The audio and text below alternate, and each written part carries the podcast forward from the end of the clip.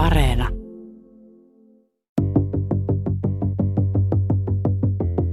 Sä oot aika varmasti kuullut kuluneen vuoden aikana seuraavan sanan. Kiinan mukaan uiguurit. Uikurit. Uiguurit ovat Kiinan vähemmistökansa uiguurit.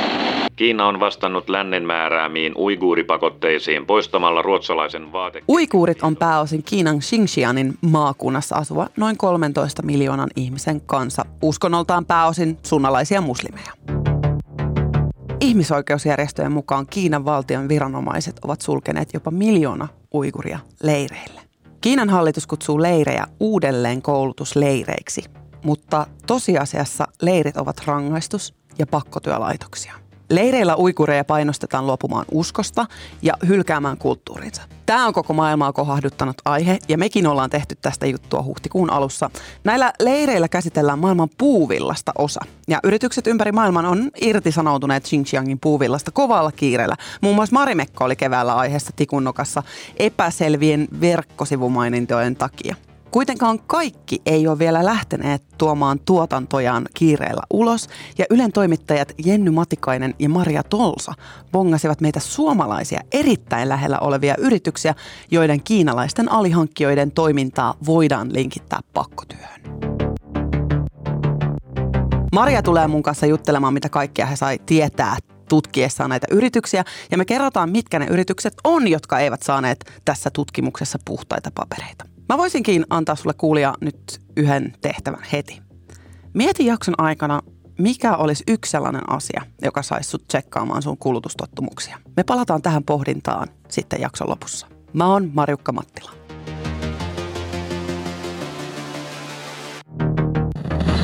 Ja nyt takaisin Pasiaan.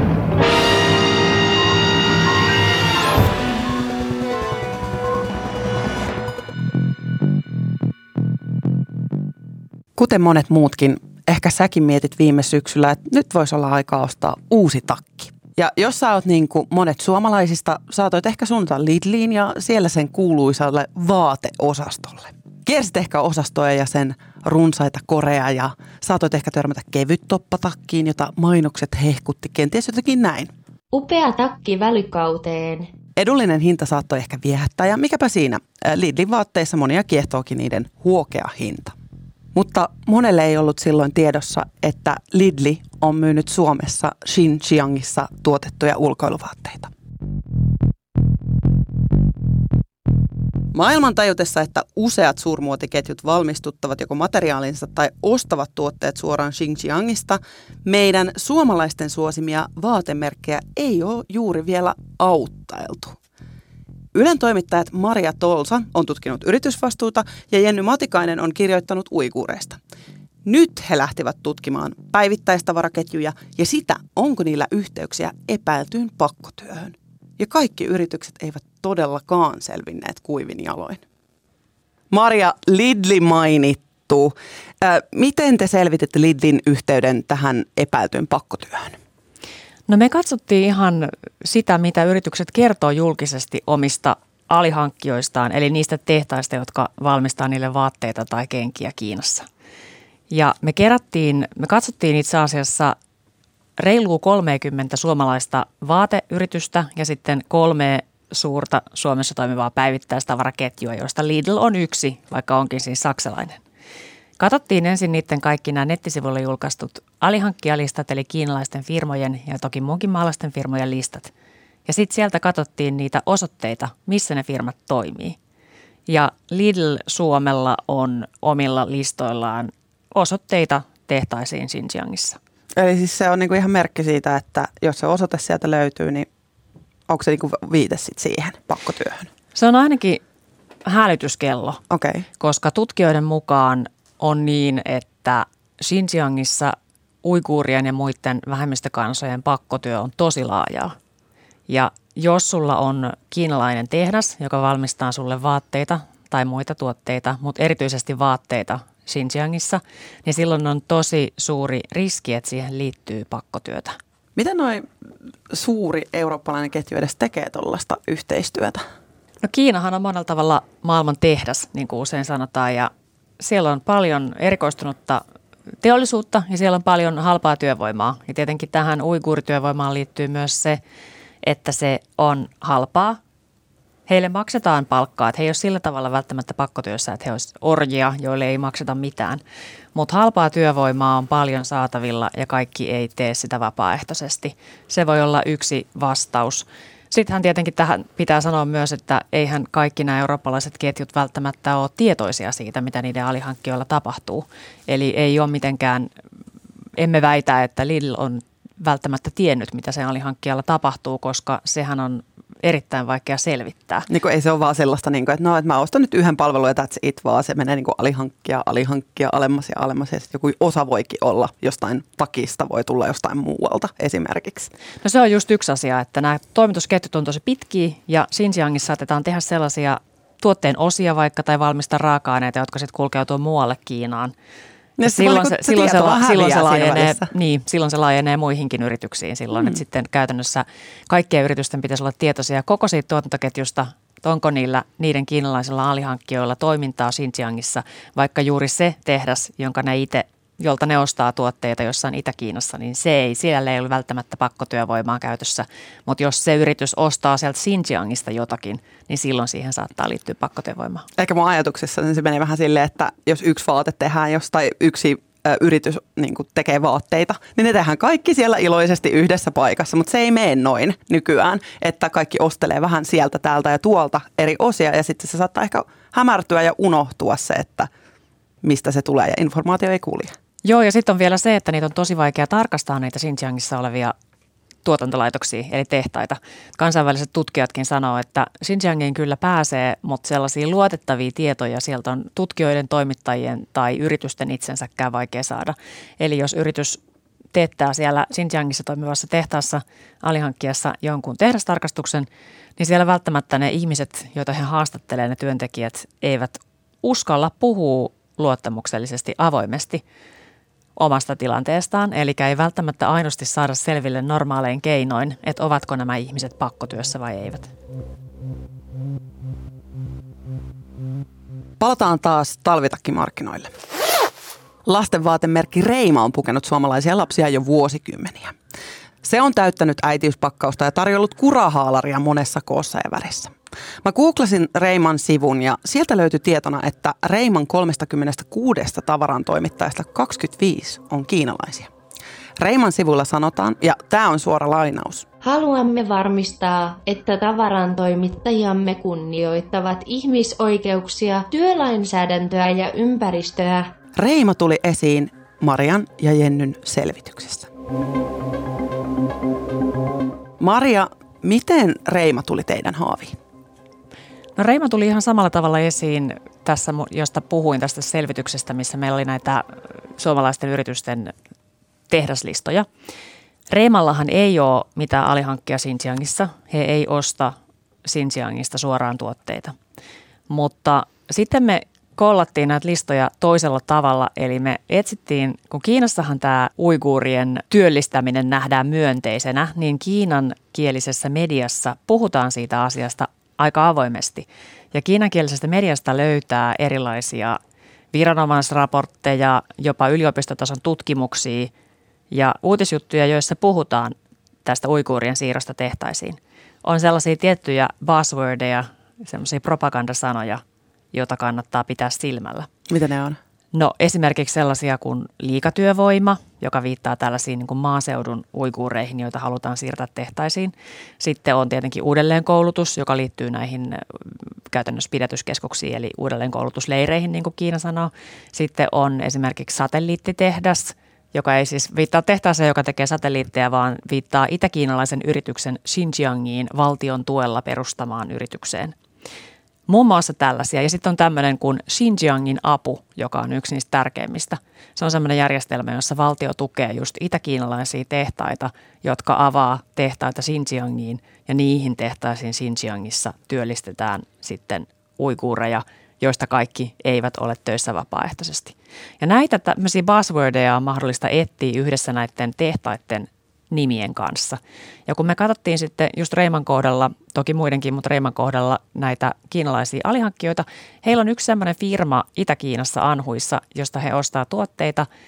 Ja tämä firma löytyy näiden tällaisten passwordien iskusanojen yhteydessä. Eli se on osallistunut tällaisiin Kiinan valtion ohjelmiin, joihin tutkijoiden mukaan liittyy suuri pakkotyön riski. Sitten ei sinne vielä kaikki, tällä samalla firmalla on tehdas Xinjiangissa. Ja vaikka mä nyt korostan vielä, että Reima sanoo, että se ei tuo sieltä Xinjiangista mitään, niin joka tapauksessa tämä koko yritysryhmä hyötyy tämmöisestä uikuurien pakkotyöstä. Näin siis voidaan päätellä, koska se osallistuu näihin ohjelmiin ja silloin tehdä Xinjiangissa. Okei, mutta sitten mainitsit semmoisen niin sen toisenkin paikan nimen, niin mitä se tarkoittaa? Tämän Anhuin. Joo. Tällä Reiman alihankkijalla on pääkonttori siellä Itä-Kiinassa Anhuissa ja se on laajentanut sinne Xinjiangiin. Eli se on avannut okay. sinne tehtaan ja se työllistää siellä uikuureita. Sitten lisäksi tämä liittyy tällaiseen laajempaan järjestelmään, josta on puhuttu aika vähän Suomessa viime aikoina.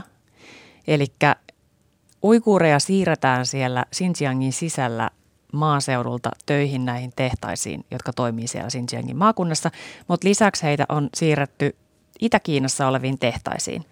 Ja näihinkin järjestelyihin, näihin työvoimansiirtojärjestelyihin liittyy pakottamista tutkijoiden mukaan. Eli on olemassa ö, juttuja siitä, että Reiman käyttämän kiinalaisen alihankkijan tehtaalle Itä-Kiinaan on tuotu uikuureja suoraan Xinjiangista. Kaiken tämän lisäksi. Tämä on vähän monimutkainen kuvio, mutta tässä on monia erilaisia piirteitä.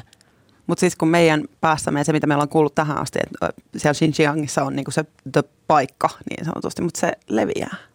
Joo, tämä pakkotyöjärjestelmä tai siirtotyövoimajärjestelmä on sellainen, että se on siellä Xinjiangin sisällä tämmöinen viranomaisten operoima laaja systeemi ja sitten sen lisäksi uikuureja siirretään töihin myös muualle Kiinaan tehtäisiin. Siinähän liittyy pakottamista. Me haastateltiin tällaista ehkä maailman tunnetuinta Xinjiang-tutkijaa Adrian Tsentsiä. Ja muun muassa hän kuvailee tätä perustuen kiinalaisiin ihan akateemisiin tutkimuksiin, jotka on vielä hiljattain olleet netissä ja sitten ne on poistettu, joissa kerrotaan tästä järjestelmästä, kuinka siellä rekrytoidaan kylätasolla ihmisiä siellä Xinjiangin maaseudulla – sillä tavalla, että viranomaiset kiertää kaikki kylät, kaikki, kaikki kodit kolkuttaa joka oveen ja sitten ikään kuin työstävät siellä ihmisten ajatuksia sillä tavalla, että heidät maanviljelijät saadaan muuttamaan mieltään siitä ja ymmärtämään, että heidän on hyvä lähteä tehtaisiin töihin. Eli muuttaa koko elämäntapansa ja tämä tutkija tulkitsee, että tähän rekrytointiin liittyy niin vahva pakottamisen elementti, että tämmöiset niin kuin äkilliset laajat elämäntavan muutokset ei voi olla vapaaehtoisia aina – jolloin siis tähän, juuri tähän siirtotyövoimaan liittyy tosi paljon pakkotyön riskejä. Te teitte kuitenkin aika syvän ja ison hypyn tutkimuksiin tuossa äsken. Niin oliko nämä nyt kaksi ainoata vai mitä, mitä tuli niin kuin esille vai tuliko mitään muuta esille? No siinä meidän selvityksessä tuli sitten tällaisia välillisiä yhteyksiä, että esimerkiksi, tai se mitä me löydettiin oli se, että Lindexillä on, jonka omistaa Stockmann, niin Lindexillä on entinen kiinalainen alihankkija, jonka yhteistyökumppanilla on yhteyksiä Xinjiangiin, mutta yleisellä tasolla voi sanoa, että nämä firmat, jotka kertoo avoimesti alihankkijoistaan Kiinassa, jotka siis päätyi mukaan tähän meidän selvitykseen, niin ne kuitenkin kertoo, ne on avoimia. Sitten on paljon sellaisia firmoja, jotka – ostaa Kiinasta tuotteita, ostaa esimerkiksi valtaosan tuotteistaan Kiinasta, mutta ei kerro alihankkijoidensa osoitteita tai nimiä avoimesti. Silloinhan semmoisten yritysten tuotantoketjuja ei pysty käytännössä selvittämään, jolloin ne jää tällaisessa pimentoon. Tässä en sano, että kaikilla muilla firmoilla on pakkotyötä tuotantoketjussaan, mutta ainakaan niitä ei pysty selvittämään. Eli semmoiset nousee näissä, semmoiset firmat, suomalaiset firmat nousee näissä esiin, jotka kertovat, antavat kuluttajille tietoa siitä, että missä heidän tuotteet on tehty. Peli poikki hetkeksi. Tässä me ollaan mouhutettu nyt kahdesta esimerkiksi. Mä ainakin haluan tietää, että mikä tässä on tämä isompi kuva. Mikä on Kiinan suhde uikureihin? Kiinan hallituksen mielestä valtion turvallisuutta uhkaa uskonnollinen ekstremismi eli ääri-islamismi. Kiinalle uikuurit edustaa just tuota uhkaa. Yli miljoona uiguuria on laitettu leireille jo yli neljän vuoden ajan. Se olisi noin viidesosa Suomen kansasta tai vaikka kaikki Suomen alaikäiset. Maailman maat ovat saaneet vuosivuodelta enemmän tietoa siitä, mitä leireillä tehdään. Kansainvälisesti leireihin liittyvä pakkotyö tuomitaan, mutta miten kiinalaiset itse asennoituvat leireihin? Maria, miten paljon kiinalaiset tai Kiinan kansa tietää näistä leireistä ja mitä he niistä ajattelee? Mitä ne luulee, että siellä tehdään ja näin?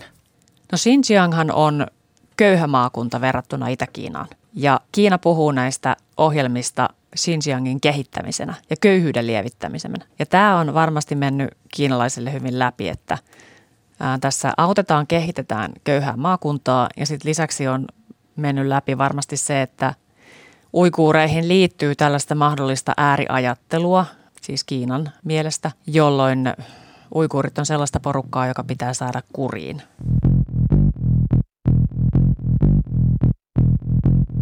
Länsimaiset vaateyritykset on luvanneet tehdä paljon asioita viimeisten vuosikymmenien aikana. Mä muistan kuulleeni paljon luomupuuvillasta, kestävästä kehityksestä ja fair tradeista. Esim. Lidl sanoo olevan tietoinen ihmisoikeusriskeistä ja pyrkii pienentämään niitä tarkistamalla tavarantoimittajan. Mun korvaan tämä kuulostaa vähän hämärältä. Miten ne pystyy tarkistamaan niitä, koska esim. toimittajienkin liikkumista tarkkaillaan Xinjiangissa? Palaa jälleen kerran siihen alun pohdintaan. Mieti, onko nämä sun kuulemat tarinat Xinjiangista ja niin kuin me opittiin myös muualta Kiinasta sellaisia, jotka vois saada sut tsekkaamaan sun vaatteen tuoteselostuksen ja made inin paremman.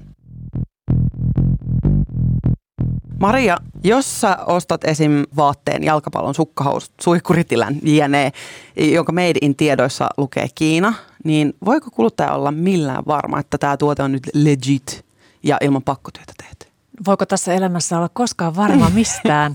Mutta jos mä siteeraan sitä, mitä tutkijat sanoo, niin ainakin on niin, että ähm, koska nämä tuotantoketjut on pitkiä ja koska Xinjiangissa tuotetaan paljon raaka-aineita, siis muun muassa just puuvillaa, mutta myös muita kuituja, ja sitten tuotteiden osia tai puolivalmiita tuotteita, joita sitten tuodaan muualle Kiinaan ja jalostetaan, jatkokäsitellään siellä, niin monissa tuotantoketjuissa on iso pakkotyön riski, koska Xinjiangiin ja just tekstiiliteollisuuteen siellä liittyy iso pakkotyön riski. Sanotaan näin. Ja sitten lisäksi siinä on myös se riski, että ähm, tätä Xinjiangin pakkotyöllä tuotettuja raaka-aineita tai tuotteiden jotakin osia valuu myös muihin maihin siinä, esimerkiksi siinä lähialueella, koska sitten Kiinasta viedään tällaisia raaka-aineita, esimerkiksi tekstiiliteollisuuden raaka-aineita muihin maihin Aasiassa, jolloin sitten käytännössä se ei rajoitu vain Kiinaan, vaan se leviää laajemmalle. Tämähän on iso kansainvälinen ongelma ja kukaan, kenelläkään ei ole tähän mitään välitöntä ratkaisua, koska kyse on ennen kaikkea monimutkaisista tuotantoketjuista, joita pitäisi pystyä tarkistamaan paremmin. No mä oon vähän ehkä sinisilmäinen tässä aiheessa, mutta mä oon sitä mieltä, että kuluttaja, kun kuluttaja ostaa jotain, niin sen olisi saatava vaan hyvä tuote kauttaaltaan ja se vastuu kuuluu nimenomaan yrityksille. Niin mulle tämä ainakin horjuttaa semmoista vahvaa luottoa näihin yrityksiin. Niin miten me voidaan luottaa sitten niiden toimintaan, niiden yrityksen toimintaan ja miten me voidaan olla varma, että ne on asiallisia ne toiminnat? Nythän esimerkiksi EU-ssa ollaan työstämässä sellaista yritysvastuulainsäädäntöä ja sellaistahan monet tutkijatkin perää. Tämä meidän haastattelema esimerkiksi Xinjiang-tutkija Andrian Sens haluaa ennen kaikkea, että yrityksillä, että valtiot säätäis lakeja, jotka pakottais yritykset tarkistamaan niiden koko tuotantoketjun kunnolla ja että mahdollisista ihmisoikeusloukkauksista tuotantoketjussa tulisi seuraamuksia. Mitä ne seuraamukset voisi olla? Ne olisi sitten jotain sanktioita siis niille yrityksille. Mutta voiko tämmöinen peruskauppakuluttaja, tiedäkö, joka käy ostaa jonkun rytkyn johonkin juhliin, niin onko sillä mitään paikkaa, missä se voi tsekata? Onko sillä jotain manuaalia muuta kuin Google? Manuaaleja varmaan aika vähän. Sitten Suomessahan on tehty paljon ansiokasta selvitystyötä ja on maailmanlaajuisiakin tällaisia verkostoja, jotka tekee esimerkiksi just tekstiileihin liittyvää vastuullisuusselvitystä. Suomessa esimerkiksi Eetti ry on, tekee tällaista Rank Brand-tutkimusta, johon meidänkin tämän selvityksen tämä firmojen rajaus pohjautuu. Eli me tarkasteltiin niitä brändejä, joita Eetti on tarkastellut siinä Rank-brändissä. Sieltähän kannattaa aloittaa, jos haluaa katsoa esimerkiksi näiden suomalaisten yritysten vastuullisuutta ja sitä, mitä he kertoo omista tuotantoketjuistaan. Hmm, koska pukeutua voi myös vastuullisesti. Mutta kuluttajat voi myöskin vaatia tietoa, jakaa tietoa ja joku tutkijat ehdottaa, että vaikka järjestää erilaisia mielenosoituksia, mm. koronarajoitukset toki huomioon ottaen. Ja somelaulamaan. Kyllä. Kiitos paljon, kun kävit, Maria. Kiitos.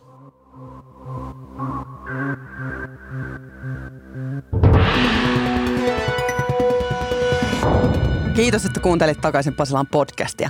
Tilaathan meet sieltä, mistä ikinä podeja tilailetkaan ja kerro meistä sun kavereille. Ne voi, voi ehkä sitten tykätäkin tästä meidän podista.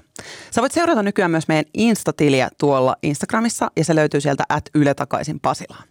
Kerro meille, mikä sun kulutustottumus on sellainen, jota sä voisit ehkä laittaa uusiksi? Vaikuttiko tämä jakso jotenkin sun kuluttamiseen ja ajatuksiin kuluttamisesta? Sä voit laittaa se meille siellä Instan DMssä. Moro! Niin, hyvät kunkilijat, minkä opimme tästä?